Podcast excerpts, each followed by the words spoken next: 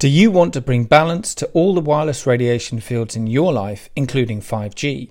The Omnia Radiation Balancer is a small sticker you can stick on any device. It changes the state of the field and creates a new resonance between the wireless radiation and your energy field. On the link below, you'll see all our testing results that show how the body responds excellently once you've made this change in your life. And here's a special offer for the Journey to Truth crowd. Just enter the word TRUTH in caps at the checkout for your 10% discount. It's easy to bring balance back to your body with the Omnia Radiation Balancer.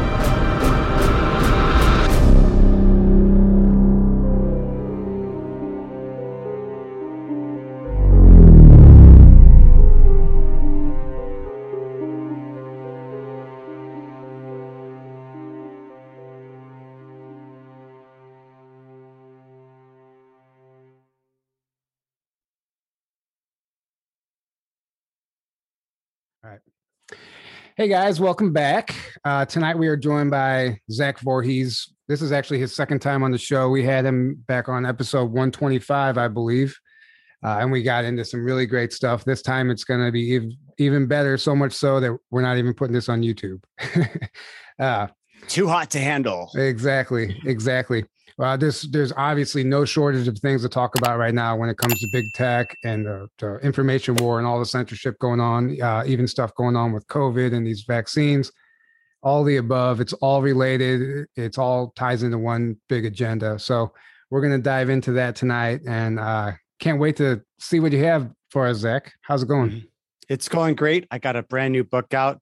It's called Google Leaks, and it's about me blowing the whistle and also what I found, how I found it, and sort of goes into the details that you really can't get out there in the open with these podcasts, and talks about sort of the horror I found in the blacklist of YouTube, how I was a survivor of a mass shooting that took place with a crazy shooter that came to work one day in April 2018. Talking about the context of how I found the machine learning fairness, which is censoring the entire internet according to Google's, corporate policies, which is very similar to the critical race theory curriculum that is being taught in schools these days. So thank you for having me on the show. Yeah, there's so many things I want to talk about. We covered a lot of the Google stuff last time. Obviously, we'll unpack some more of that, but what's really interesting to me right now is what's going on with Facebook and their rebranding under the name Meta. Which is very interesting to me. And I was wanting to know your thoughts on that. I have some opinions of myself, but what do you think is going on truly behind the scenes with all that? Well, let's just throw out a stumbling block for Meta. Facebook needs to solve the whole puking problem. And this was something that I noticed when I was an engineer in YouTube. I worked right next to the YouTube VR team, and they were doing this VR test for YouTube on PlayStation 4. And they had this team, a bunch of kind of gamer kids and a little bit alternative, and they were making really great progress. I was working on the PS4 port at the time, so I was, working with their changes. Sometimes they broke me, sometimes I helped them, come to a fix.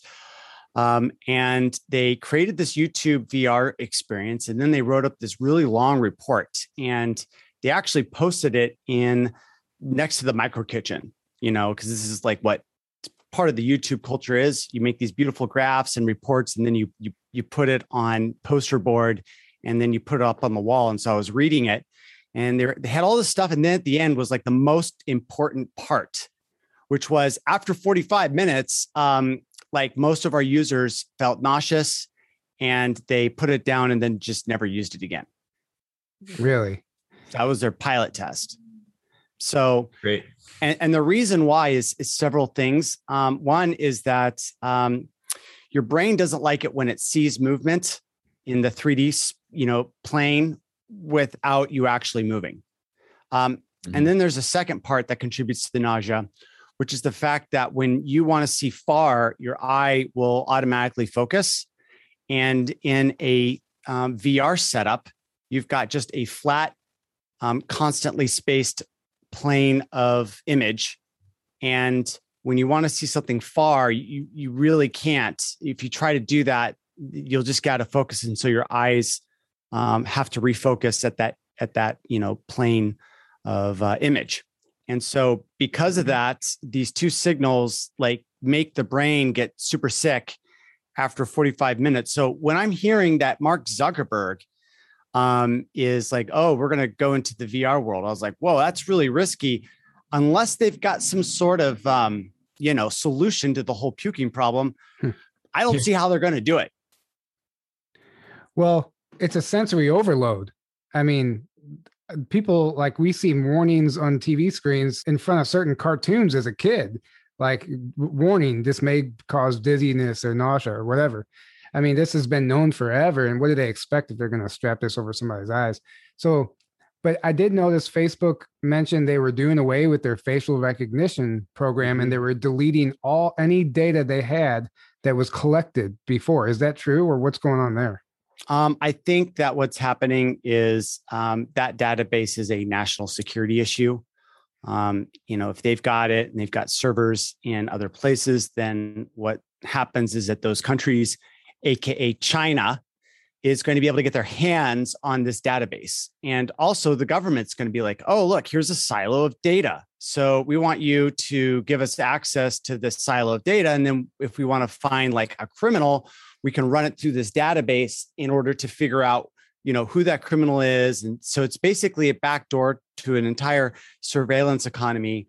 And I think that at this point, Facebook doesn't want to deal with that mess right now, where there's basically no laws and it's the wild, wild west. And the government is trying to muscle in and figure out exactly, what they can get away with in terms of, querying their data.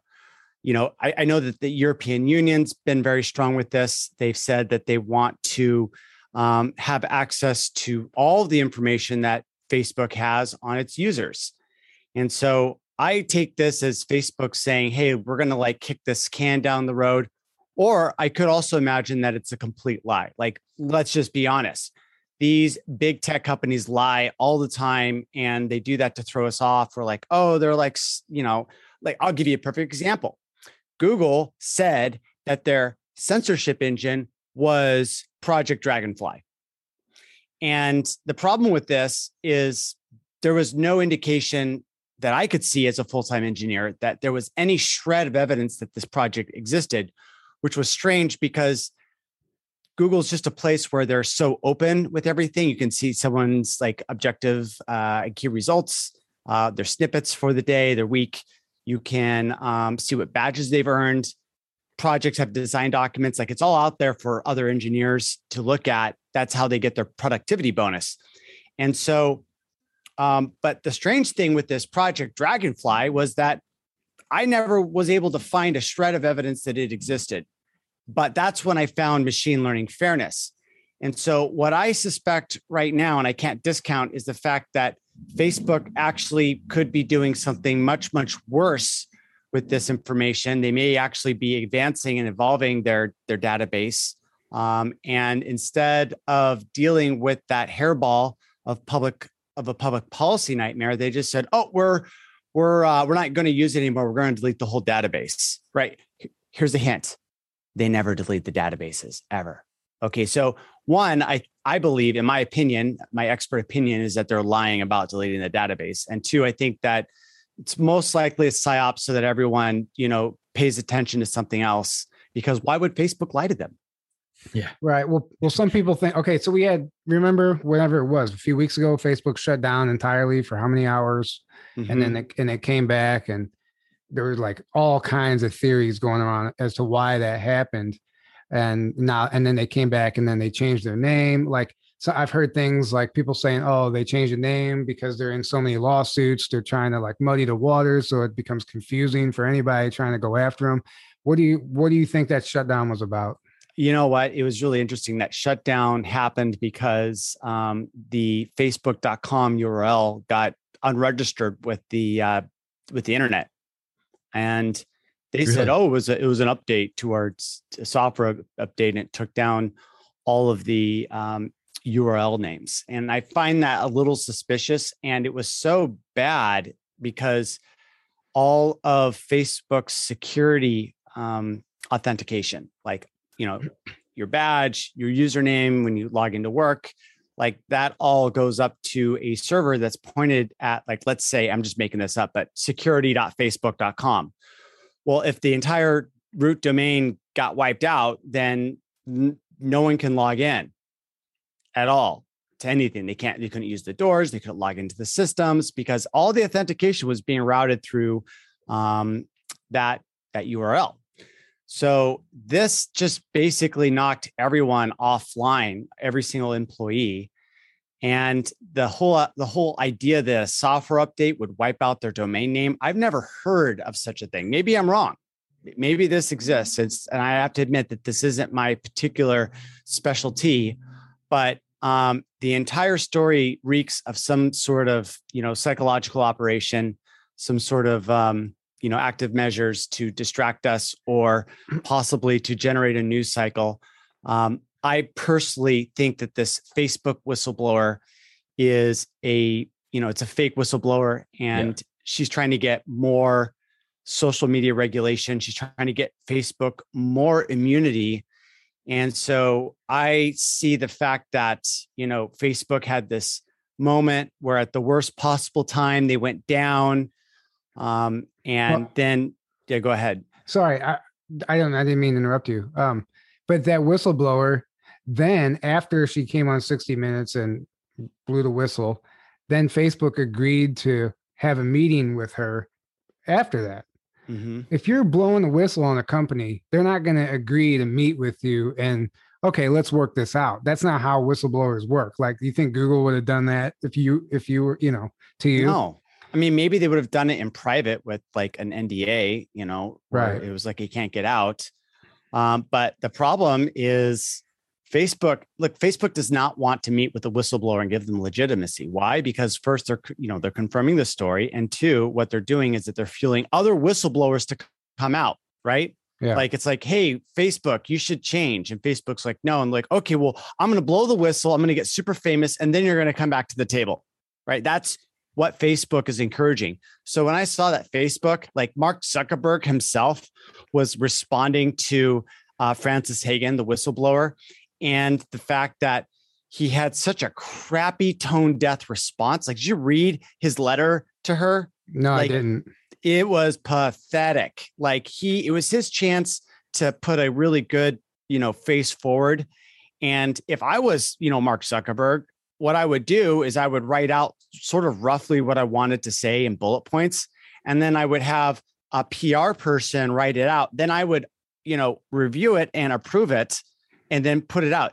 It looks like that he just, you know, got angry and made this, you know, infantile letter trying to respond to this person, which was basically, if I'm doing that, then why do we do that? And you just look at it, it's childish. And I'm like, what the heck kind of movie is this? The plot is so bad, you know. And then, like, you know, the cherry on the top was the fact that Twitter validates this whistleblower in like one day. You know, I'm still not validated. I don't have my black or my blue check mark. Nothing suspicious there at all. Yeah. Yeah. That's what I was getting at. Like, they're validating a whistleblower. A real whistleblower wouldn't be validated. That was my point. And you just proved it. I mean, it had all the red flags of a set up whistleblower for some agenda. First of all, like, to even get a spot on 60 Minutes. Exactly. Like, to even get a spot on 60 Minutes is a red flag, I think. Exactly. Yeah. They're celebrating her. They want her to come out there. And she's like, what we need to do.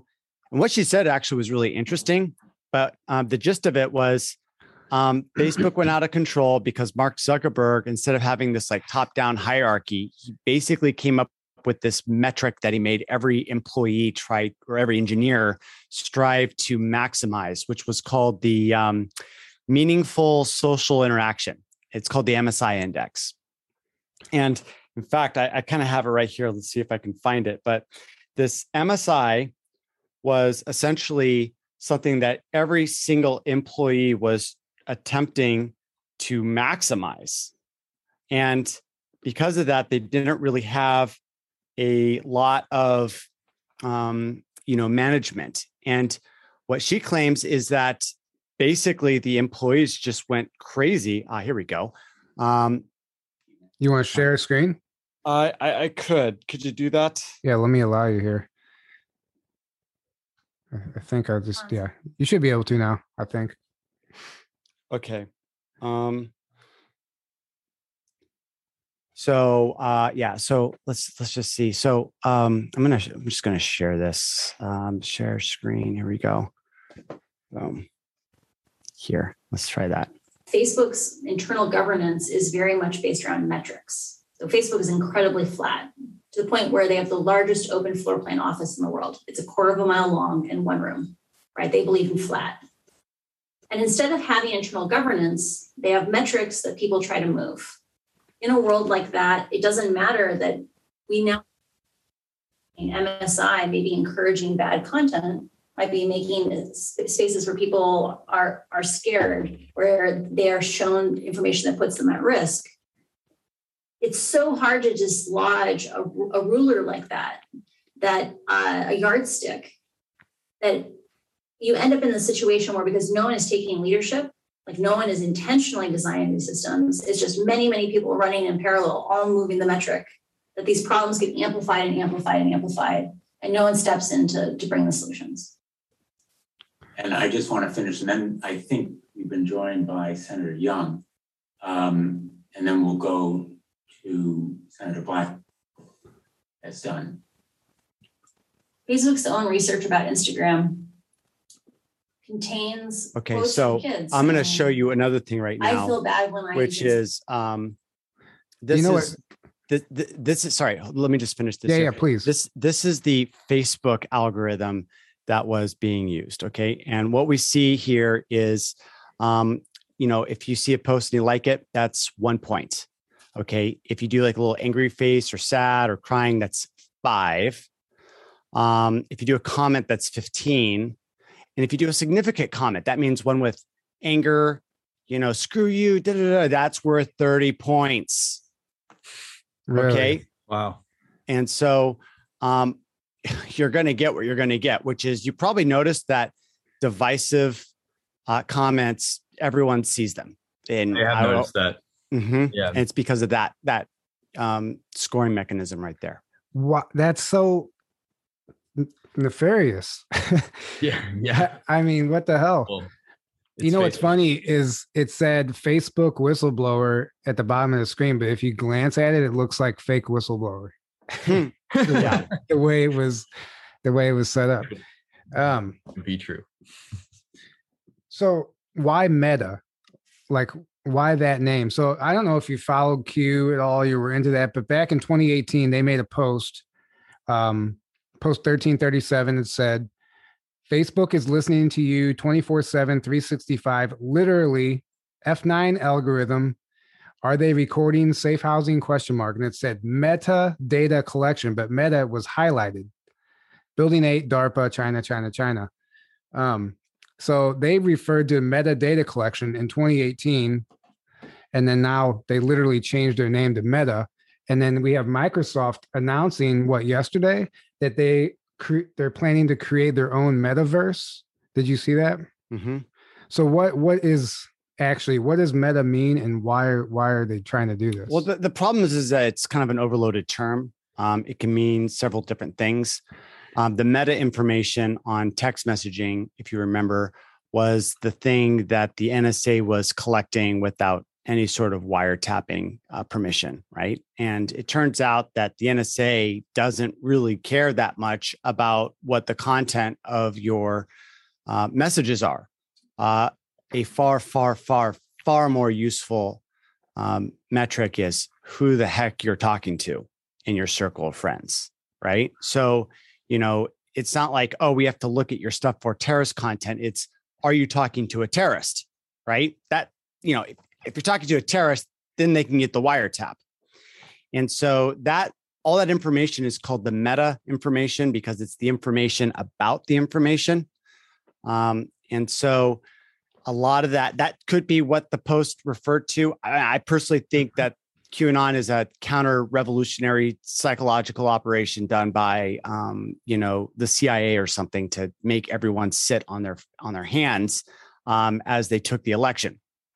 And so, whether that source of information was true and being predictive of what this, you know, meta system is or not, I can't really speak to that. But I do know that the metaverse was something that's been in the science fiction novel, you know, lingo for a very long time. And a lot of people were referring to cyberspace as sort of the metaverse, which is when cyberspace kind of turns into, you know, a 3D represented, you know, image space that you can walk around in and project your avatar and have interactions with other people in a completely artificial world. So, you know, it could either be a coincidence, or it could just be an overlap, or it could actually, you know, have been predictive of this metaverse, you know, showing up in our world. Right. And well, and then the logo is interesting because it, that shape is actually shows up in a lot of logos. If you look, like Fubo TV, Chime, the M in Chime is the exact same thing. It's interesting. Like, there's obviously, you know, symbolism within that, and it's like a serpent. Like, ancient depictions of it is like a serpent eating its mm-hmm. head or its tail or whatever. And a Mobius strip, right? Like, infinity is a Mobius strip because unlike a regular like circle or cylinder, which has two sides, the Mobius strip only has one side, and so it goes on for infinity. Yeah, I gotcha. You know, it's interesting you said that about Q also, because at this point, you know, there was a lot of people that were all in with Q, and there was a total, let's just say everyone's morale went way down after the election, right? Mm-hmm. And it forces us to ask the hard questions and like rethink, okay, what was Q actually? What actually took place here?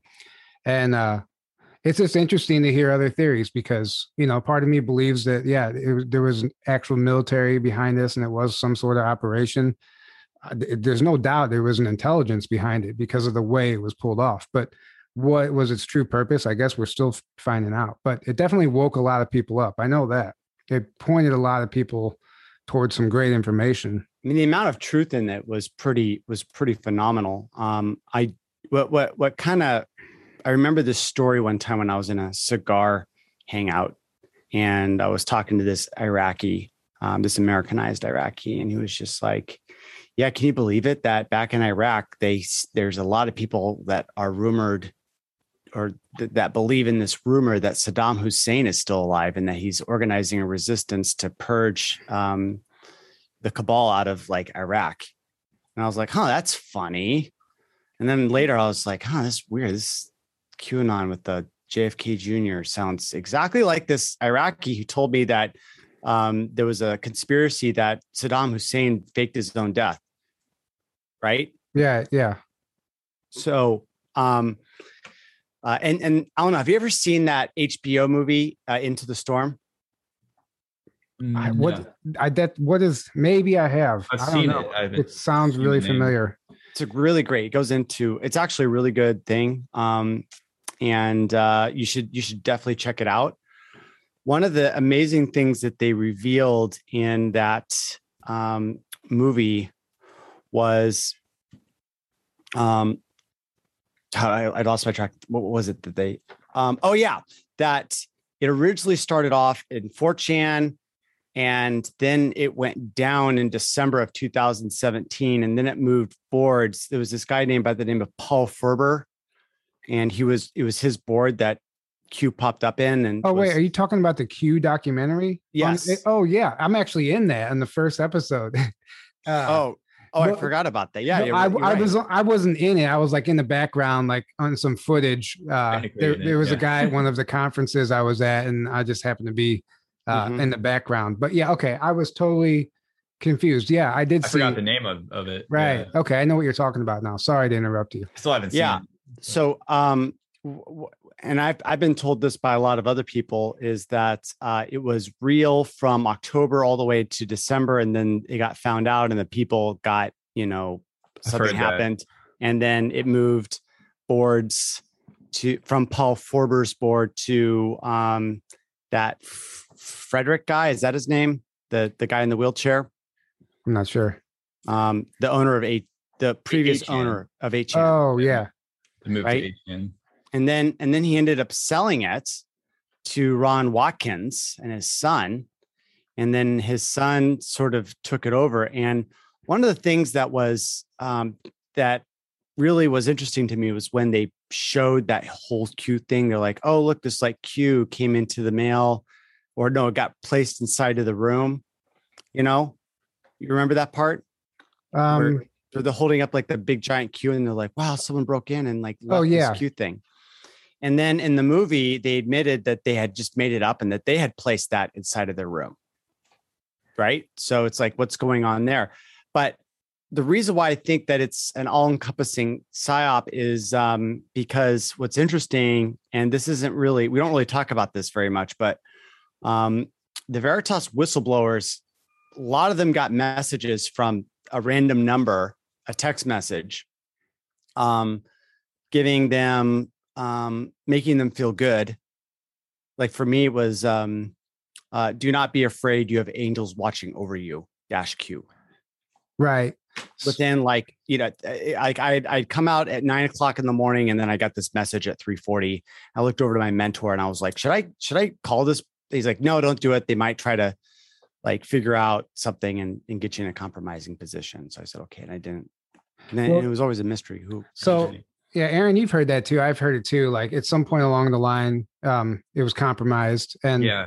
And I've heard that there's theories, like they let them take over so they can like basically keep your friends close, your enemies closer, you know, like that. They were just like, they let them in and let them think that they were taking over while like, they almost were, like a honeypot. Yeah, trap. But who knows? But I heard that once the takeover happened, that's when we started getting all the hopium cheerleader type of post. And when all these people started getting cued on, you know, from Twitter and all that stuff. Like I heard that was post takeover. Obviously we have no way to prove this at all. Like it's speculation, but I do really believe it was legitimate when it started. And it would make sense because of the information. It was too hard to ignore, but yeah, some along the way it got to, you know. Yeah. It got weird. And well, here's the thing, like, you know, I remember when COVID hit in 2020 and I was sitting there and I was like, it was January, 2020. And I was like, oh my God, everyone, this is going to be really bad. This bad thing's happening in China. And, you know, Jack Posobiec was also posting about it. And my girlfriend at the time was posting about it. And we were all just like yelling on Twitter how bad this was going to be. And no one on the left wanted to take us seriously. No one on the right, or, you know, the conspiracy stuff was really taking us that seriously. And it's like, why aren't you guys, you know, reporting about this? They're like, well, you know, Q isn't really talking about it, so we don't think it's that big of a deal. Like literally. And that's funny.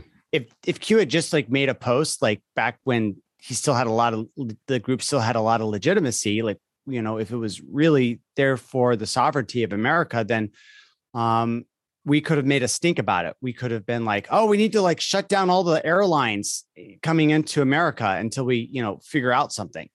Right. Or, you know, the hydroxychloroquine or the ivermectin. Right. Like if this was really a counter op of, you know, a communist revolution, then there's a lot of weak points that we really could have used to hammer on the deep state's agenda and really prevent the whole, you know, vaccine rollout that we're seeing today. Like, right. That whole vaccine emergency use authorization that was being applied for in June of 2020 was completely invalid when you consider that if there's any drug on the market that can treat the thing, then you don't get their emergency use authorization, right? So there was hydroxychloroquine, there was ivermectin, and then there was another one which people don't really know about called oleandrin. And every single time they went through, it was like the FDA either killed it or, you know, the Lancet or the NIH was like, actually doesn't work. And then there was the height of the hypocrisy was when Susan Wojcicki got on CNN with Brian Stelter and was like, yeah, we're going to be banning videos that say that urge people to take vitamin C and vitamin D. Yeah. And that, in fact, I want to find that now if I can find it, because here we go. It's really interesting that She got away with this, and it needs to be, hammered. We need to remind ourselves how evil these people are. So let's just go ahead and well, they're reminding us every day, right? Yeah. So I'm going to share my screen. Okay, here we go. Is medically unsubstantiated. So people saying like, take vitamin C, take turmeric, like those all will cure you. Those are the examples of things that would be a violation of her policy. Anything that would go against World Health Organization recommendations would be a violation of our policy. And so remove is another really important part of our policy. So you're not just putting in the truth next to the lie. You're taking the lie down. That's a pretty aggressive approach. Well, we do remove, across YouTube in non-pandemic times, information that is a violation of our policy. And we've had community guidelines since the very beginning of YouTube, and we've always, anything that is a violation of our policy, we do remove it. Anything that is medically so there you go, right? Right. I mean, and so they're trying to say that vitamin C and turmeric and vitamin D and all the holistic natural remedies are lies. And that's what they're telling you. Yeah. And it goes against the World Health Organization. Yeah, that's it. That's proof of it right there. Mm-hmm. It's insane. And Google did this. And they're trying to maximize the amount of damage that this virus would do to the American public. And for some reason, the conservative groups got suckered into like this whole, like, we got to resist the masks. And I remember when I was getting asked to talk to a bunch of conservatives, and they were like asking me like, well, what do you think about the masks and the science? And I disappointed all of them. I said, I think we should wear the masks because the big fight's going to be the vaccine passport. And if we blow our load on this mask thing, which is essentially like putting your seatbelt on, then, the left is not going to give a crap what we say about the vaccine. And people didn't like that answer. Like, oh my God, but I think that's the truth, right? Like, they said that the mask didn't work, and that's debatable. Like, it had some efficacy, the virus wasn't completely aerosolized. Most of the virus was found in droplets, and those droplets of saliva and mucus were larger than those threads. And when they hit the threads, those threads are hydrophilic, they're water seeking. And so that whole entire droplet of saliva or mucus would be collected in the mask and be immobilized. And when a virus infects you, it undergoes exponential growth.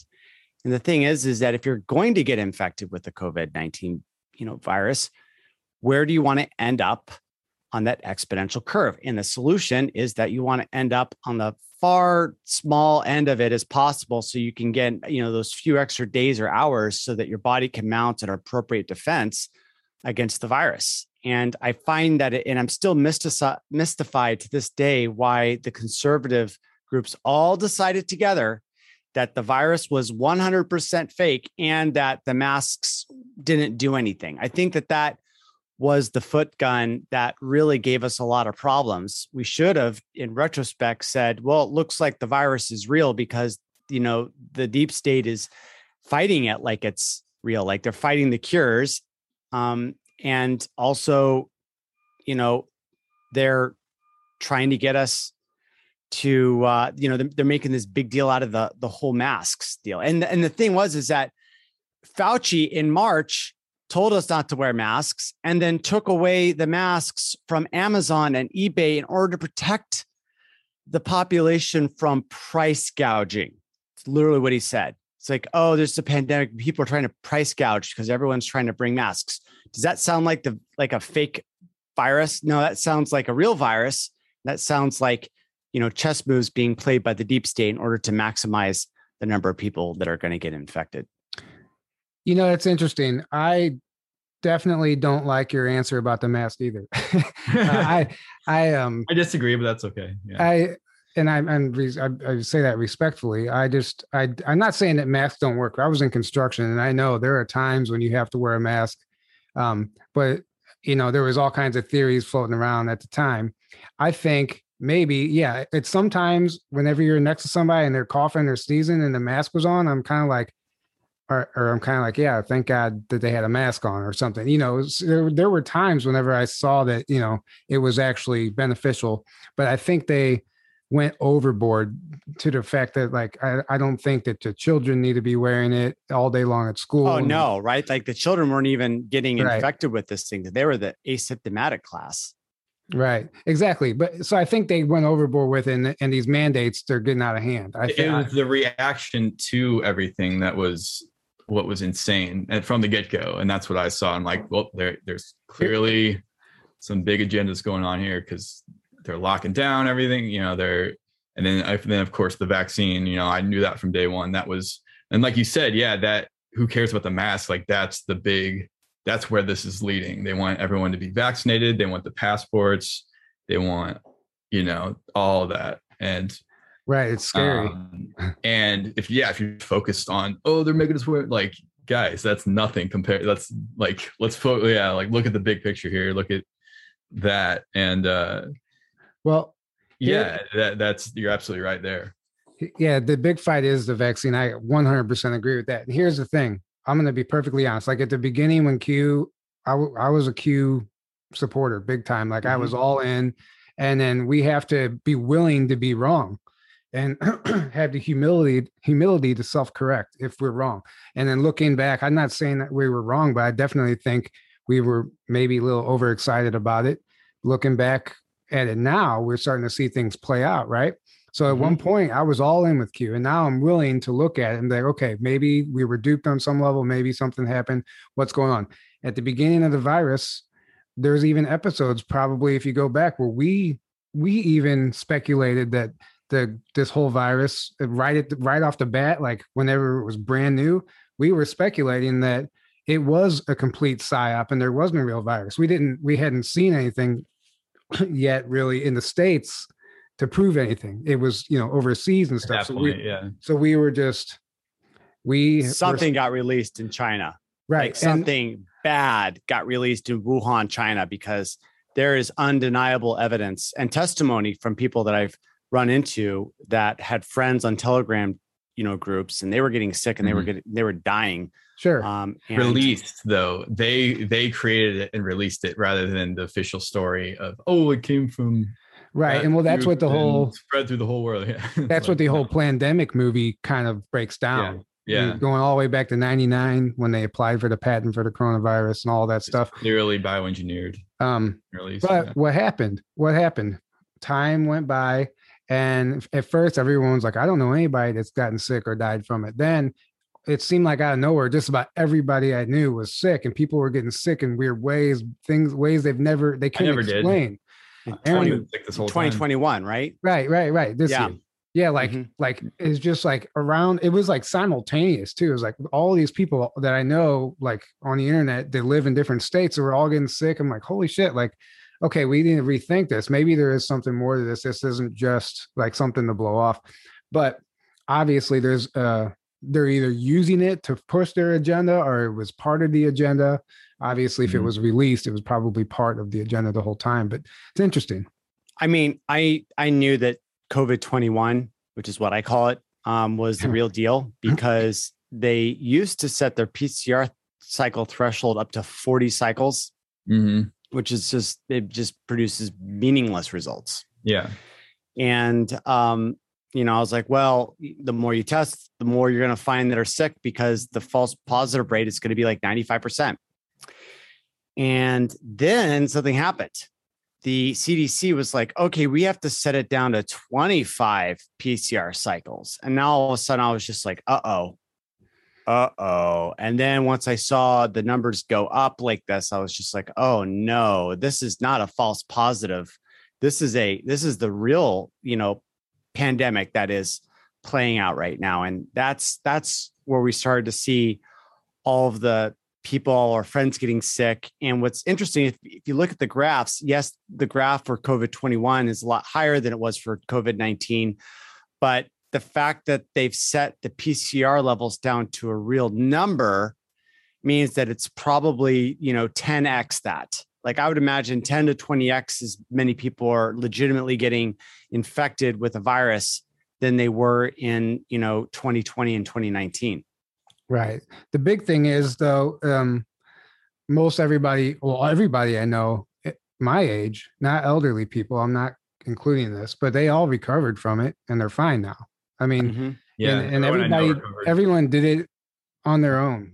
Each person, some people did it with just, you know, holistic remedies. Yeah. Other people did the ivermectin, hydroxychloroquine. There's so many different variations of things people did just to get better. And it's not as deadly for the middle age group as they're trying to push it on TV. You know, there's a lot of fear and propaganda when you turn on CNN and they have a death counter at the top of the screen. I know, you know, right? that is fear. That it's is like, oh my God, the sky is falling, right? That's what they want you to believe. Yeah. And you have to get a vaccine now or you're going to die. Yeah. Well, it's funny. My mom, you're killing people. You're killing grandma, right? Yeah. Like, yeah. You got it. You're basically a murderer. You know, I mean, my mom was like on the fence. She thought like, oh, Zach's getting a little crazy. And then like all of a sudden she got COVID and she's just like, oh, I got exposed to COVID. Then the next day she's like, oh, I feel sick now, but it's probably not COVID. And then it was like, okay, it's COVID. And I was like, I'm going to send you some ivermectin. Like I didn't have the pill. I literally had the horse paste. And so I sent the horse paste through the mail to my mom, and she got it. And she just sort of like let it sit in the refrigerator for a few days. And then she gave me a call back. She's like, okay, I've taken a turn for the worse. I think I might need to try it now. And I said, okay, you know, and so I told her how to do it, how to like push it out, how to eat it with a knife. And she took it. And then 8 hours later, she gave me a call back and she was like, oh, I'm turning the page. The swelling's going down. Like she had swelling inside of her ear. And then, you know, she made a full recovery really quickly. And it was right as I gave her that ivermectin and right after that, 8 hours later, she was on her path to recovery. So, you know, there's a solution. It works. Yeah. I've taken the pill form of ivermectin, when I was starting to get sick, and like next morning I woke up and it was just unbelievable. I was like, okay, like that was that fast. It was that fast. And wow. What I had started feeling was like flu symptoms, you know, certain like aching, whatever. And I didn't know if I had the virus or not, but I had some ivermectin. I'm like, well, it can't hurt. And whatever that did, it's a parasite cleanse basically. Mm-hmm. It kills the parasites. The ivermectin does. So it's a dewormer. So even if it's not COVID, it still would even cure something else too. You know, it won a Nobel Prize for humans. So there's that. And it was FDA approved years ago. Yeah. You know how it works? And that doesn't exist. You know how it works against parasites? Do I? Not exactly. Like, I don't know the science of it. No. It holds open the calcium channels and depolarizes the membranes and makes it so that they can't do any work. They can't take in nutrients. They can't. And then what happens is that the worm just sort of comes to a standstill and then just dies, like, you know, basically suffocates because it can't move. Interesting. But I don't know how it works for COVID-19. I'd like to figure out what the science is on that. Yeah, I don't know. You know, what's interesting too so we have all of this false data about the Pfizer vaccine, you know, and all this stuff. They're falsifying data is what it appears to be about what's actually in the vaccine and what, as far as the ingredients go and stuff like that. And it's very interesting to see the Pfizer stock skyrocketing right now. Like, oh, come on, you can clearly, it doesn't take much looking around to figure out that this is really about the money for these. I mean, even Bill Gates was on camera saying that the best investment he ever made was in vaccines. That's in the pandemic part 2. I think he says that. I mean, what are your thoughts on all that? I mean, it was the best investment that Bill Gates ever made. And the reason why is because they needed a propaganda mouthpiece to sort of evangelize this worthless vaccine that they were pushing. And now look what's happening. Canada just announced that they're going to be making purchases of vaccine for 2022, 2023, and 2024. They still want this whole thing to go on for another 3 years. Right. And, you know, it's like that, all those billions of dollars that Pfizer made, that's just for this last year. Like, can you imagine what they're going to be making? I mean, they're going to make like $250 billion off this one product. Right. Like job security for themselves. Like, unbelievable. Yeah. It's unbelievable. In the meantime, you know, we have all these adverse side effects, and now I just got the big Apple News notification that they're approved it for children between the ages of 5 and 11 in California now. Like, it's good news. And then you have kids now like getting injured by this stuff. And it's like, this is like, okay, where do we draw a line? How do we put a stop to this? Because it's clearly not helping for the most part. Right. Kids don't get it. But I think what's going to happen is, they might release COVID-22. Like, if they've released COVID-19, they've released COVID-21, which is the Delta variant, Delta Plus, then my assumption is that they're going to release, you know, like the Delta, like the Epsilon variant in 22, called what I'm calling COVID-22. And I think that COVID-22 is probably going to be nasty. And basically everyone's that's like, you know, we're pretty much like winning right now on the arguments with, you know, oh, this, you shouldn't be vaccinating kids. And looking at the data, and it's true. Like, kids don't need the vaccine. But what's going to be, you know, what ends that whole thing? A really bad COVID that does target the children. And then it's like, oh my God, think of the children, you know, because right now it's like, I've got, you know, these libtards coming at me and saying, oh, you got to get the vaccine to protect grandma. Like, I don't want to be responsible for the death of grandma. And I'm just, you know, but if it starts targeting kids, then just imagine all the Karens in the world going absolutely ape crap over, you know, you not taking the vaccine because you might kill an 8-year-old. Right. And that's what I fear is really coming down the pipeline, is that it's just going to get worse from here. Yeah. But they don't realize it's the vaccine's actually killing people and it's actually the exact 180 degrees opposite. Well, there's theories like the Delta variant came directly from the vaccine itself, and the side effect of the vaccine was actually, they're just labeling it as a Delta variant because there's people getting the vaccine, getting in the hospital because of the effects of the vaccine, and then they're going, oh, they have COVID, and then the numbers get inflated that way, and the death numbers get inflated. And or why would they even need to? Right? Would you leave it to, if you're the cabal, would you leave it to chance, or would you have something ready to go? You know, stacked up? Because what's interesting is that the Delta variant seems more toxic to the human body than the Alpha variant. And the way that these diseases evolve is that they evolve to get less deadly, not more deadly. Because if you're more deadly, then you can't spread as much, because, you know, everyone's like, oh, we got to like isolate the dead, right? And that, or isolate the sick, quarantine them. The virus is not going to be able to spread like that. Like, an effective virus is one where it makes you barely sick at all, but is highly contagious.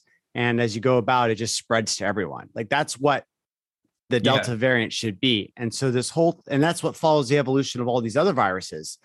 And so the idea that the Delta variant is even more deadly, and I'm going to guess that the Epsilon or whatever COVID-22 is going to be, if it comes out, it's even going to be even deadlier than everything else. That's going to be my guess. And the reason why I say that is because when I look at the Spanish flu, that's what happened. Like, the first wave was like whatever, but then it was like the second and third waves. That's when people started dying like crazy and dropping like flies. And, you know, we're starting to see that now. And I think that we're going to see that in 2022. Well, none of that's good news. You know, it's really interesting because people aren't going to like hearing a lot of this stuff. I already know what the comments are going to look like. You know, everybody wants to see, like, wants us to have some guest on who's going to come with all the answers and you know, tell them that it's going to be okay and this and that. And it's coming to the point where, you know, we just don't know anymore. We don't know what's going on. We know they have a well thought out plan. We know there's a war, World War III, technically taking place right now, covertly. It's a, you know, what do you want to call it? A spiritual warfare, information warfare. It's not going to go away without a fight. You got to just look at it simply that way. So of course it's going to get worse before it gets better, because they're kicking and screaming basically right now, throwing everything they can out there. So what do you think is going to happen? Like, it's going to look like what's happening now, and it's going to get probably even worse for a bit, temporarily, you know, who knows how long, hopefully not. Well, I think we're going to go, to World War III. You think so? Yeah. And I've got a video right here I want to show you, because this is actually one of the most important things to understand what's going on, because no one's talking about this. They're not talking about biotic warfare, and it's probably the most important thing that we could talk about. So I want to share with you guys right now. Yeah. Let's, for this. Yeah. The progress of artificial life, probably faster than artificial intelligence. It will bring us more problems in ethics, religion, philosophy, and law.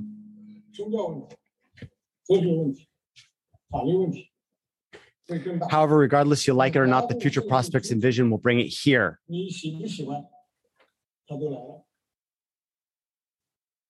From transgenics and gene editing to gene synthesis. It's rapid and earth-shaking change in just a few years.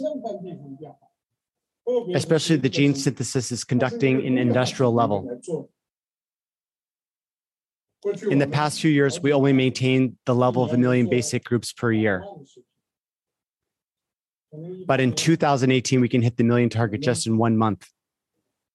In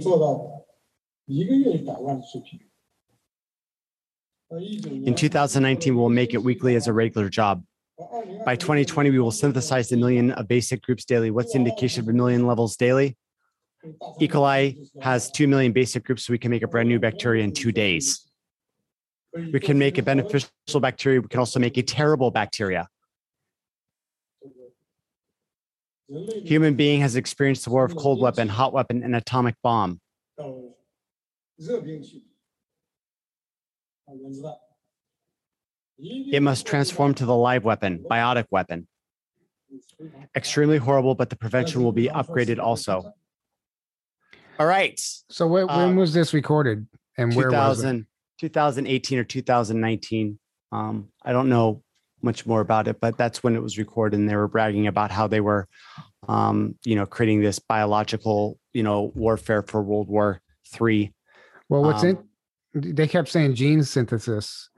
It's like a 3D printer, but for genes. Oh, okay.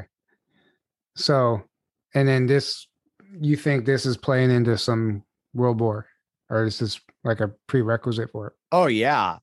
And what you have to realize is that this whole freedom thing, it's going to come to an end. And here's why. The amount of cost that it takes to generate a planet-ending bacteria that is harmful to all life on Earth is not getting more expensive. It's getting exponentially cheaper.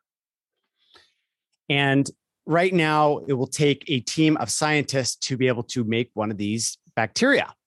But in the future, probably even today, it could take just one determined madman to go and make a horrible weapon that wipes out the entire planet.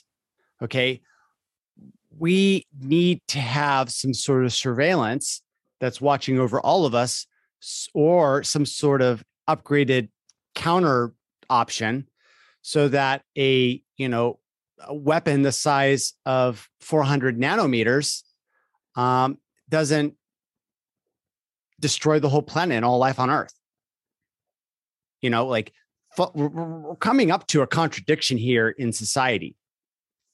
And a lot of these things where you can just do whatever you want, it's just going to end to ruin.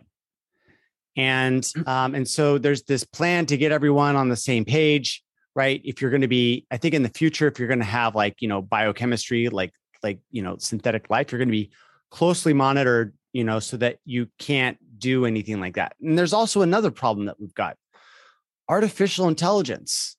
Okay. That's a big one. I'm seeing pushed everywhere. I mean, that's in your face, obviously. Right. Like, we love free speech, but what if we have free speech for AI? Okay. It's already happening. They have a Twitter page that's strictly AI. That's basically all, every biblical script is programmed into this thing, and it writes its own scriptures, basically.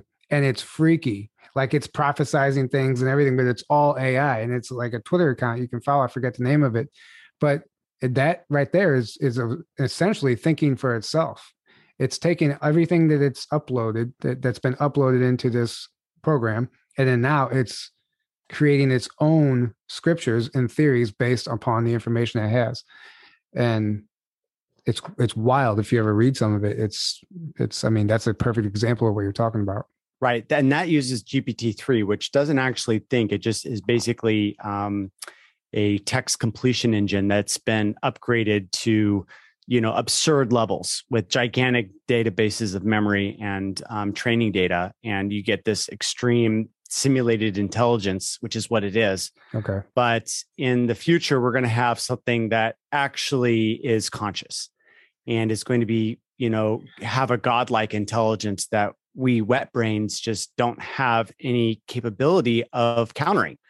And what's going to be interesting is that, and scary, is this, this QAnon, this phenomenon, right? Like, what did it do? It just psyoped a whole bunch of people across the United States. Well, what if you've got, and that was probably done by a group of humans. Okay, what happens if you've got an AI that's doing that? Okay, and it's out there and it's tweeting whatever, and it's, collectivizing all these people. And now you're like, okay, well, that would be bad. But now here's where it gets exponentially worse. What if you have 1 million of them? Oh, these 1 million different AIs that are creating this larposphere for, 300 different types of people that it selects for across the internet, right? So you build this like micro community of conspiracy theorists that have a false vision of the world that is also fundamentally incompatible with the adjacent conspiracy theory, right? Now, with all this customized propaganda that's coming electronically, you could look around the store and you could see all these signs through your VR, AR goggles. And what you could really do is you could essentially prevent the population from ever collectivizing, because their vision of the world would not be shared with anyone else. And so if they even talked about what they believe, the other person would be like, oh, that's crazy, because obviously the world's like this other thing, right? Which would be sound crazy to the other person, which would like sound crazy to another person. Flat Earth is like a example of that already, where like I see in the truther or conspiracy community, all the flat Earth people, all they want to talk about is flat Earth. And if you talk about stuff or space at all or anything that contradicts that, then all they want to argue about is flat Earth and, oh, this is all BS, because you're talking as if.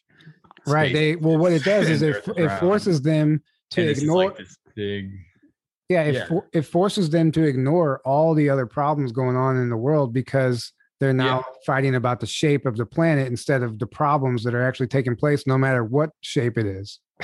Right. And spiritual growth and everything else. It's we just want to talk about the shape of the planet and sometimes how we can escape because there's different versions of flat Earth too. There's the infinite plane one where like, the Earth is just like one little spot on an infinite plane and we can escape it.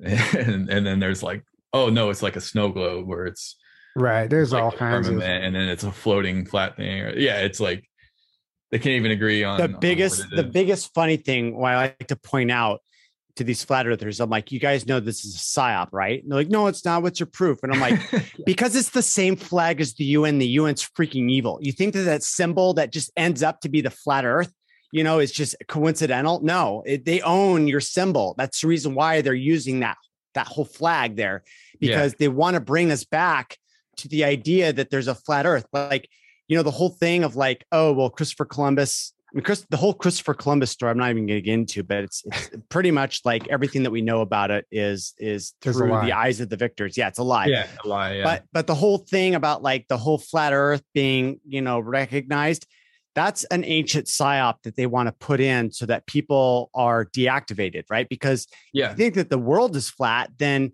you don't know how to do navigation on the seas, right? You don't know how to defend yourself, your family, because your mind is scrambled with all of this information. You're being ideologically subverted. And so this whole thing with these flat earthers thinking that the UN's trying to secretly communicate that they know what the real, it's like, no, it's the exact same symbol, because The UN is all about subversion and destroying people's identities and their vision, their objective reasoning about reality, so that they could destroy your country. Right? That's, you know, it's right. Mind blowing that the flat Earth community, because it's so easy to disprove a lot of that. Yeah, you know? Big time easy. It's like it's almost too easy in some cases, but they always have an answer for it. How do you explain just day and night? It's like their explanation doesn't make any sense. Well, and then the stars are different in the northern hemisphere and the southern hemisphere. The seasons are, different. Like all these things don't add up if they're at this point. Perfect example of how these groups run with this information. I know we got off topic here, but this is interesting. Mm-hmm. So I started following this group on Facebook about ancient history, right? I didn't realize that it was a flat earther group. I had no idea until I was in it and I started seeing all the posts. And then somebody posted a picture from 1972, apparently, of the world from above, and it proves that it's flat. It was like a photograph, and they're all like saying, "I told you, blah blah." And they're defending it, and everything. So I just like, okay, I'm going to take this photo, put it in 10i in the reverse image search. And I did, and it had 152 results. And what that original image was an illustration of a crater, not even an actual photograph. It was a computer-generated illustration of a crater in the Yucatan Peninsula.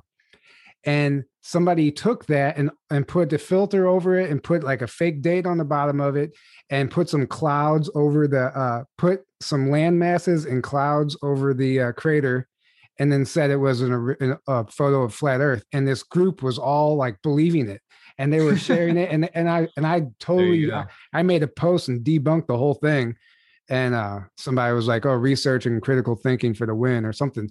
But this is a perfect example of how like people can't even think anymore. They're just automatically jumping to conclusions without doing any research. And it's scary how easily people can be tricked. And I'm not saying I haven't been fooled before by information. I have. Mm-hmm. I mean, we all have.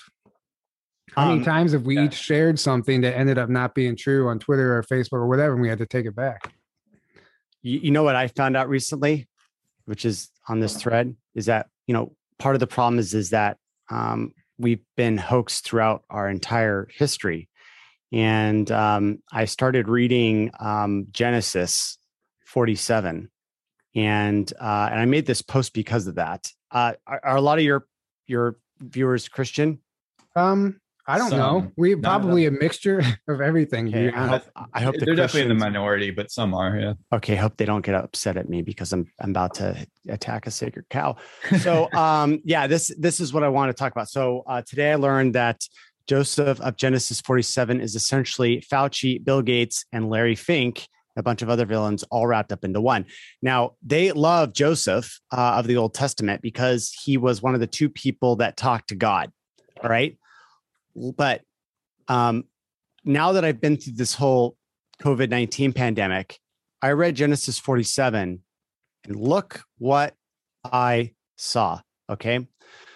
So Joseph and the famine. There was no food, however, in the whole region because the famine was severe. Both Egypt and Canaan wasted away because of the famine. Joseph collected all the money that was to be found in Egypt and Canaan in payment for the grain they were buying.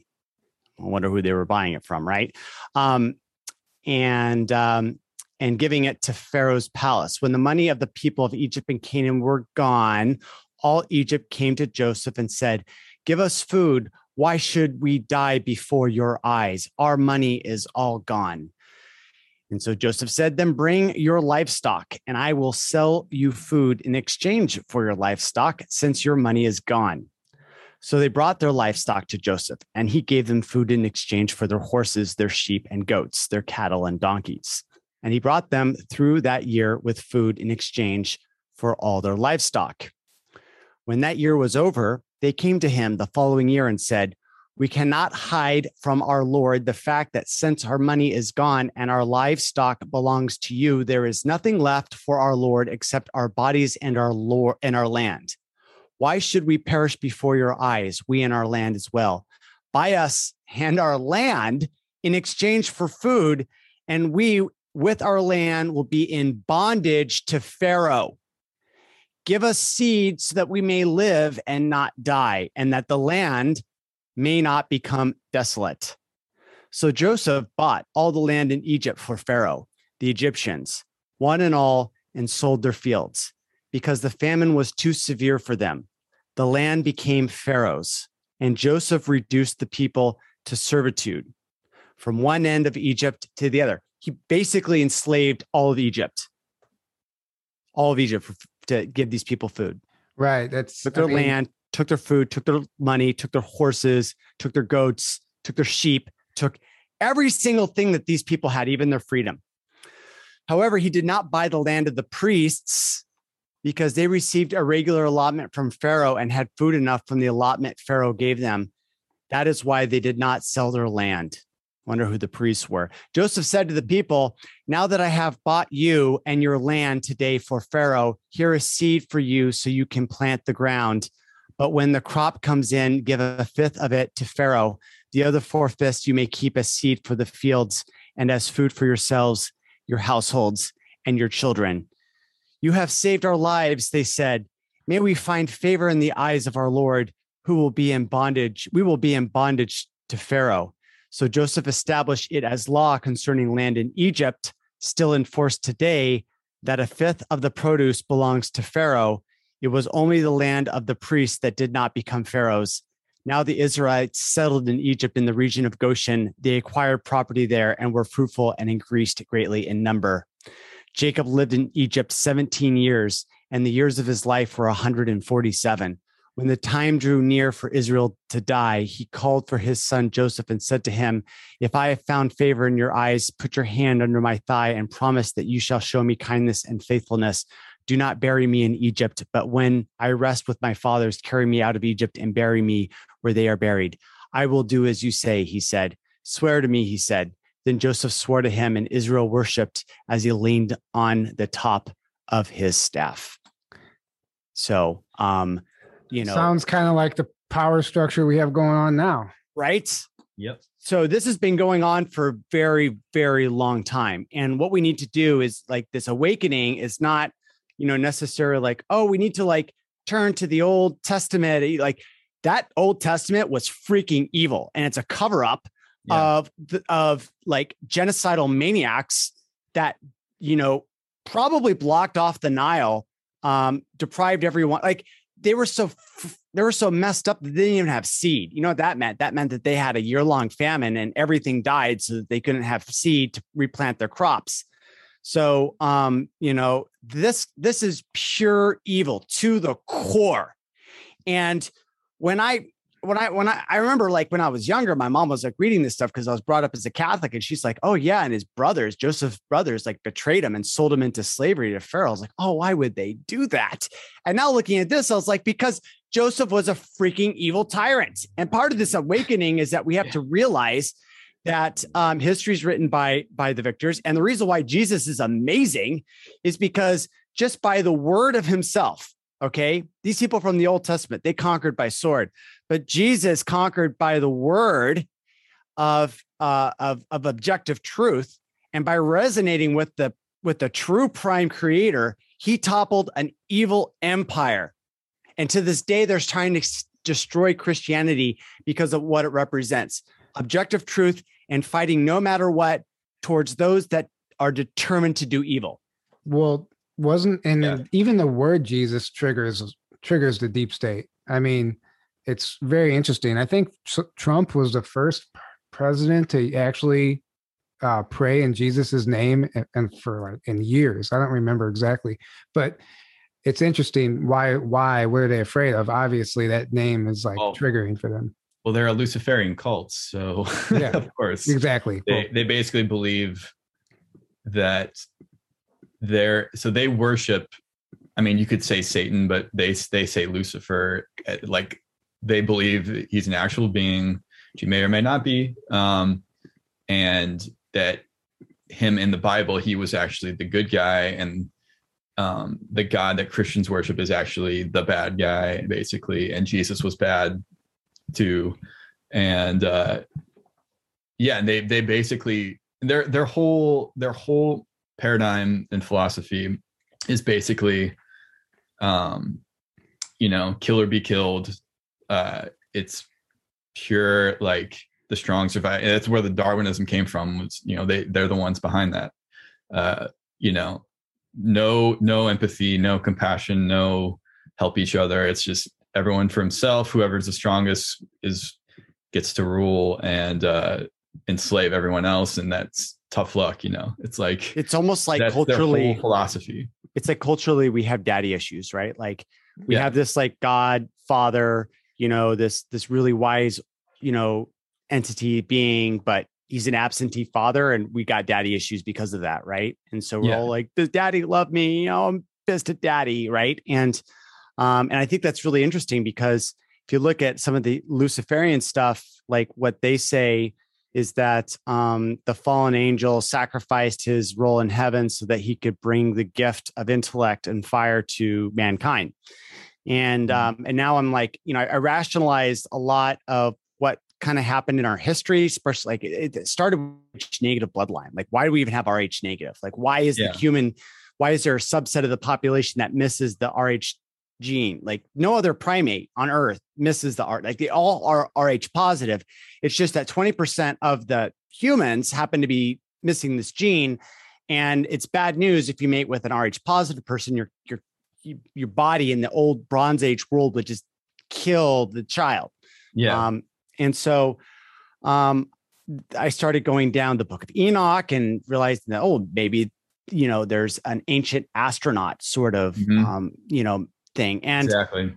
I think that this whole Luciferian and the Christianity is basically, if you put it together, you get a fuller picture. And that like here would be the most ironic thing is that, if it really is true that a fallen angel fell from the heavens in his spaceship, came, saw this like primitive, like Homo erectus, and then mixed with them genetically and re-engineered a new human and then called it Adam. Right. And then it was from Adam's, you know, family line that spread out this super intelligent monkey that ended up taking over the planet. And if you look at that, you see that there's actually a lot of theology that's at its core, you know, believes this to be true. That's the reason why that there are those that worship the serpent, because they're like, oh, we thank the serpent for giving us intellect, and we want to make sure that we stay as pure as possible in our bloodline so that we can maintain, you know, the brightest fire among the nations of the earth. Never realizing that it's the serpent that was maybe hypnotizing them. It's hypnotizing them, whatever. Like, I, you know, I don't necessarily believe. I mean, I've got friends that totally believe in all the spirits. I can't see any of the astral stuff. I don't have any experience with it. I don't see entities. Maybe one day will. I'm not entirely sure what's going on. But, you know, I think that, you know, there may be a dark force. It may be you know, maybe it's the serpent, or maybe the serpent's good. I don't know, right? All I know is that the Christian Bible that I grew up with contains this Joseph bullshit from Genesis 47. They think that he's like one of the most anointed persons of God. And I look at that person, I'm like, that's a freaking Stalin right there, like the most evil of the evil. Yeah, and so the gods of the Old Testament are all genocidal maniacs. They're all genocidal maniacs. All evil, yeah. And we're supposed to believe that's it's like, no. Well, those are clearly, to me, you know, negative ETs that played God and that were tyrannical maniacs, genocidal maniacs. And then you have Jesus of the New Testament. That's complete opposite of that. And the God he talks about to me is like source, is like the actual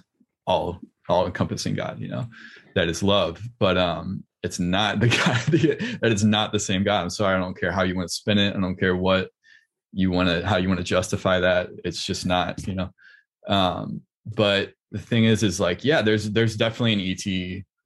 There's definitely, a lot of like, so essentially when you actually do your own research and look at all the evidence, everything points to the fact that we're not alone in the universe. There's life all over the freaking universe.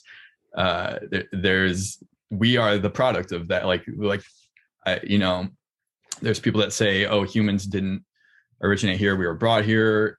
or that, oh, there was organic primates that were here and then they came and tampered with that and created us.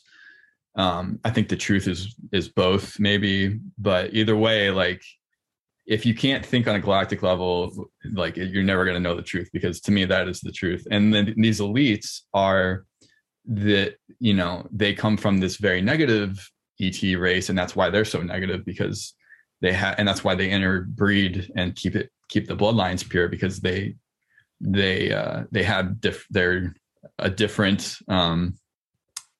different genetics than us. They're from a different ET line. So that's what they believe gives them the divine right to rule. Like, oh, well, they don't even see us. We come from the gods. To them, that's the only, you know, and then we're just their property. We're useless eaters to them. Useless eaters. Yeah. So that's, and they have like zero empathy. Just, you know, I mean, they're basically all psychopaths with zero empathy. So they don't even feel like they can do anything. They don't even. But we are the impure, profane masses to them, right? That, yeah. So why they're so, and this is what like James Gilliland says all the time. Yeah, the reason there's so much inhumanity on the planet is because there's inhumans. Non-human interference, he says. Non-human interference on the top of the. Well, you know what's interesting too, you're talking about these people being Luciferians. This is one of the problems that I have with the mask, is because in a satanic ritual, everyone wears a mask and they stand 6 feet apart. So people are saying that like we are like complicit in a like worldwide ritual, satanic ritual, just by wearing a mask and doing the social distancing, and we don't even know it. But like that's like, I think that might be more the reason to push the mask. And then anything, like, what if they want us to all like somehow be participating in this ritual? Like, yeah, I don't know. Symbolism for being, you know, being silenced. Also, you know, just not being able to see each other's faces. I mean, look, these people have a Bronze Age sort of view on reality, and they're still, and it's been so effective that they don't want to give up the winning horse. And you know, they think that they can just, I mean, you look at throughout history, and this has been played many times, right? The flu, like look at the old cartoons, like, you know, it looks like a Disney cartoon almost, but I'm not sure if it is, but they had this style where it was made during the flu, and it showed like, and it was making fun that there was all this fear porn going on at the time. And then you look at, you know, the Black Plague, and they had this long beak, you know, stuff with all these things. And it's just like, oh, they're doing this ritual. Why did they need to have that? Because that was the age of superstition. And now we're in a post-rational age, you know, assisted, and our minds are mediated by, you know, algorithms. Like essentially Twitter is a giant cybernetic organism, you know, with a collective consciousness. And that consciousness woke up and of social media and said, they're all liars and magicians and sorcerers, right? Like they're all liars, right? And so, you know, they're trying to play out the same script from the Bronze Age that's worked so well in the past. But the problem is that, you know, we see them for who they are. It's like the emperor that has no clothes. It's like this is worse than a bad movie plot. Like, come on, guys. Like it is. We see all the plot holes. Well, I mean, so I love how. I love how we started off on World War III, and then we were reading Bible scripts, and now we're, you know, but if you're talking about the movie plots, go on Netflix, go on Prime, Hulu, wherever you want, try and find a movie that doesn't portray a dystopian future, AI, transhumanism so takeover. Like, obviously this is their agenda. It's so clear. They're trying to the predictive programming, right? They're seeding that into our consciousness, so we like collectively create that and go along with it. It's no, like, you're not wrong, Zach, when you say like that's what they're trying to do. It's very clear, and we just have to, on some level, be the best version of ourselves that we can be and combat it in any way we can. We can't just lay down and roll over.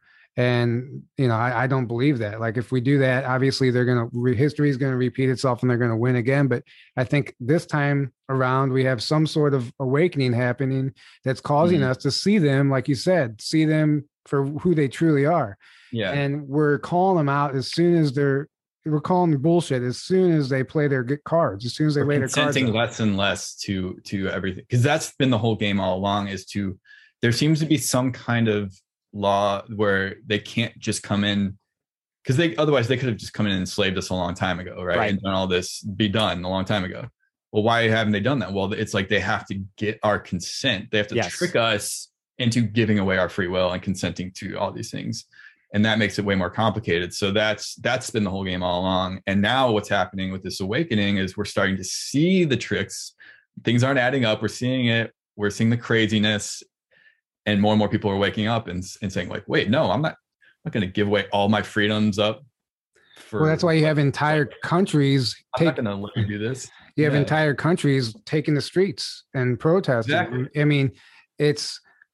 I don't know what the future is going to hold. I don't know what the outcome of all this is going to be. I honestly don't. I'd like to think that, you know, the light wins and we finally evolve past this freaking cycle of bullshit that we've been in. It's really difficult to know what's going to take place and what it's going to look like and how long. But the good news is that we're seeing it and people are standing up now and they're not just blind to it. It would be in the past, I think these cultures were so programmed that I don't even know if they understood that they were being played. Now we know. And then just awareness in itself, once you're aware that you're being controlled, you can't be controlled. Obviously, we're in a system where we have to comply if we want to do anything. So that's where they get us. They know that. And there's everybody has a breaking point and they know that. So we have to somehow find some common ground, somehow find a way to stand up to this stuff. I don't know what that looks like. And, you know, well, I guess only time will tell, but we can't just roll over, you know. I know what the solution is, but I can't tell you guys on air what the solution is. But I'll tell you offline, or you can give me a call. Oh, man, the listener is going to hate you for that. I know. Yeah. Sorry, listener. You'll have to do your own research to figure it out. The solution is going to be to buy Zach's book. Yeah. And read it, and you'll have all the answers. Google Leaks. Read my book for all the answers. So actually, when was this book released? August. On Amazon.com. Yeah, it's very interesting. I have not read it yet, but so this goes through, you explained it at the beginning. It goes through basically your whole story, how you came out. And and it's got color pictures of what Google was up to. This is their Twitter ingestion engine that was sucking in Twitter's stuff in order for them to do trend analysis. And this is right here. This is like how they rewrote their algorithms to literally target Trump and the Comey fight, right? They're like, oh, look at this Trump-Comey fight. Let's figure out how we can change all our news so that we can deliver bad news to Trump. There's the, you know, Trump did the whole Covfefe thing. And then the New York Times was like, we don't like Covfefe. It's nonsense. And so then Google was like, oh, let's get rid of the word, right? And so then they did, right? And that's... Wow, that's really interesting that you have all the actual screenshots on there. That's awesome, yeah. That's cool because, like, it gives a great visual so people can actually see, okay, this is what they're doing. This isn't just Zach telling us this. It's not making up a story. Yeah, like, this actually all happened. Yeah. Here's an interesting one. They decided that they were going to blacklist the GOP train crash assassination attempt. That's an interesting one to research. Right after the State of the Union, a bunch of Republicans got on a train, and as they were going to a retreat, the train ran into a garbage truck. Oh, what do you know? Right. What a coincidence. And then right at the same time, Google inserted the blacklisted term GOP train crash assassination attempt. Why?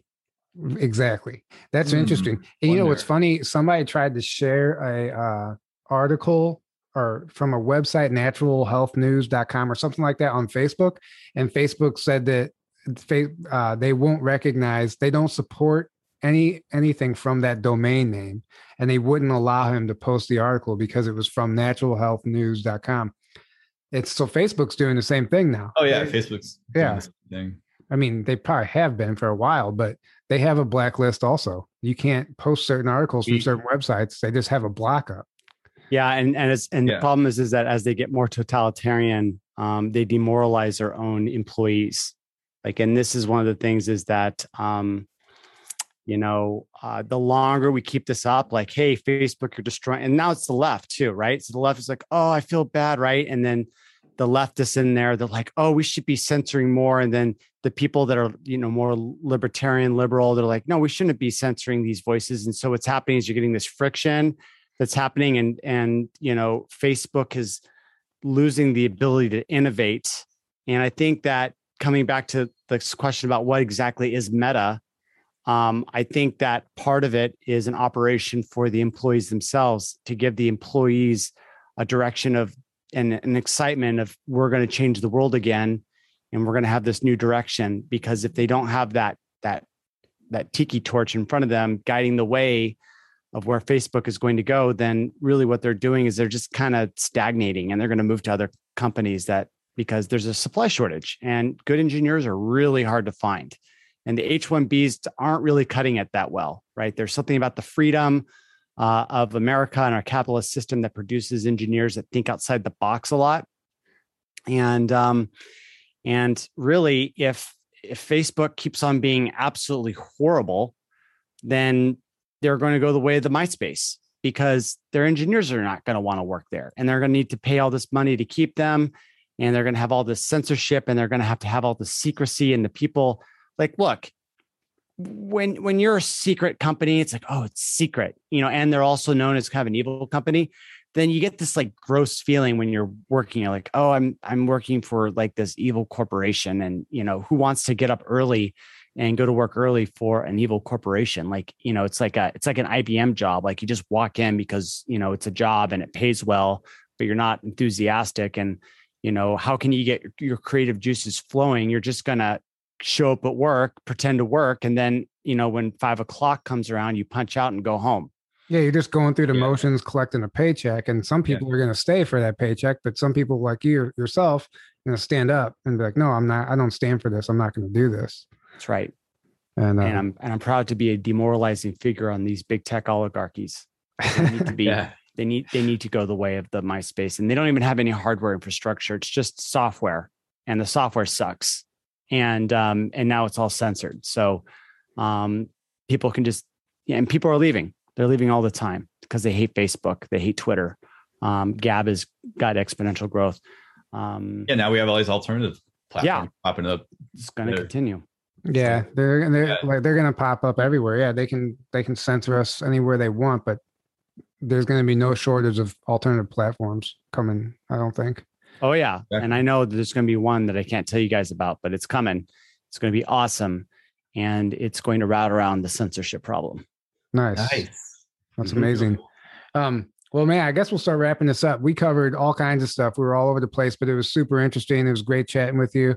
Got into some controversial stuff. I know stuff we don't typically talk about, but it's awesome. I love exploring it and coming at it from a different angle, you know, and it's really great to have that type of conversation. So thanks for everything you do. You want to let people know where you can find yourself? Yeah. Check out my book at GoogleLeaksBook.com. If you want to see all the leaks, I put it out at my website at ZachVorhees.com. If you want to see my intel drops, then go ahead and follow me on Twitter.com/perpetualmaniac. Again, that's Twitter.com/perpetualmaniac. That's my tag that I'm using all around the internet. Follow me there on Gab and Getter as well. My goal is to tell you guys the world the way that I see it, as objectionably as possible. And you may not like all the things that I say, but I am going to be honest, and I'm just going to give it to you guys raw, because I'm going to let you guys determine, you know, what it is that, you know, you want to see. So that didn't come out right, but you get what I'm saying. Get what I'm saying. The world as you see it. Yeah. That's what we'll title this episode. Zach Vorhees, The world as he sees it. Yeah. Yeah. The world is as I see it. So, So intel drops, twitter.com/perpetualmaniac, Gab, Getter, same thing. ZachVorhees.com for my complete Google Leaks, 950 pages, and GoogleLeaksBook.com to check out the first few chapters of my book. Check it out. You'll love it. Right on, man. We'll have all those links in the description for people who want to find them. We'll make it easy for you. Thank you. You can send them if you want to send them over to me after this, and I'll put them in the description.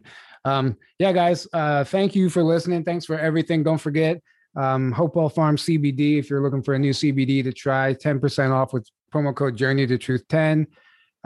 It's amazing stuff. They have a crypto payment option, free shipping over any any free shipping for any purchase over $200 or more.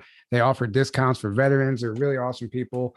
Actually, they will be actually coming to our conference, which is next May 2nd through the 5th. If you guys are interested in coming to that, the link is below, secretspaceconference.info. Tickets are on sale now. And what else? I guess that's it for right now. Thank you guys so much. Thanks, Zach, for doing this. We love all you guys. And until next time, have a great night. All right. Thank you. Good night.